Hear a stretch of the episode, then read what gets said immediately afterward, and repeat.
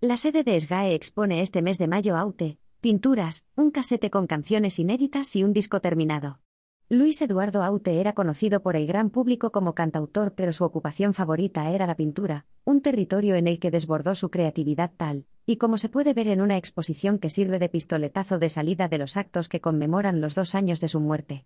En la muestra, que se inaugura hoy y se podrá visitar durante todo el mes de mayo en la sede de la Sociedad General de Autores, SGAE, de Madrid, se pueden encontrar numerosas pinturas, algunas de ellas de cuando era niño, pero también objetos personales, como el magnetófono con el que grabó un boceto de un disco con canciones inéditas poco antes de caer enfermo.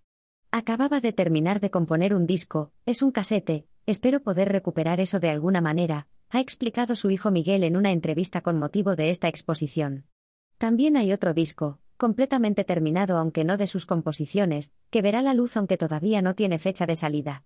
Mi padre falleció en 2020 en plena pandemia, es un mal sueño del que estamos comenzado a salir ahora, todavía tengo que poner mi cabeza en orden, dice Miguel Aute, responsable del legado del artista. Una parte de lo que dejó Aute son sus cuadros. La pintura, explica, era la favorita de todos los palos que tocaba. Mi padre siempre se consideró un pintor. Tenía un punto de vista muy particular sobre el mundo, muy bonito, y una sabiduría muy peculiar señala. Al principio se manifestó en la pintura y luego desbordó a la música, a la poesía y el cine. La selección de las pinturas expuesta ha sido realizada por Antonio Álvarez del Pino, que prepara un libro sobre la obra pictórica de Aute. Muchos de los cuadros que se pueden ver han estado colgados durante años en su casa, otros son de cuando tenía nueve años, tenía un talento natural para el dibujo, era autodidacta, nunca recibió clases. También se pueden ver fotografías, numerosos dibujos que le servían de estudios o los apuntes de su primera exposición en Madrid. En ellos se puede leer visitar a Juana Mordó o visitar Biosca, ambas citas se refieren a las dos galerías de arte más importantes de la España postfranquista, de las pocas que se dedicaban al arte contemporáneo. En aquellos años, con apenas 20 años, el compositor de Alalba, Rosas en el mar o una de dos era más un prometedor pintor que un músico, y llegó a participar en varias exposiciones fuera de España. Miguel Aute está tratando de poner orden a todo el legado de su padre, que era muy despistado para la vida en general, siempre andaba abstraído, pero para trabajar era muy metódico.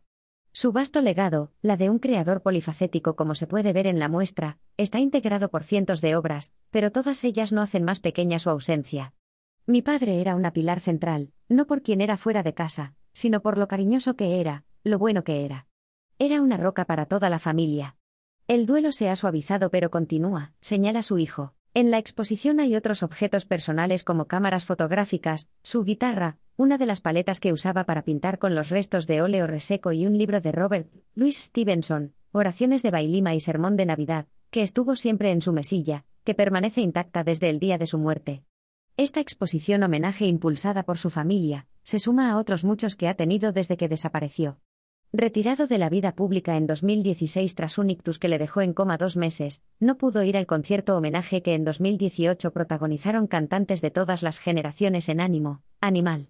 Se lo pudieron grabar para que lo viera, se emocionó muchísimo, no paraba de decirnos que le diéramos las gracias a todo el mundo, recuerda Miguel, estaba muy agradecido y emocionado.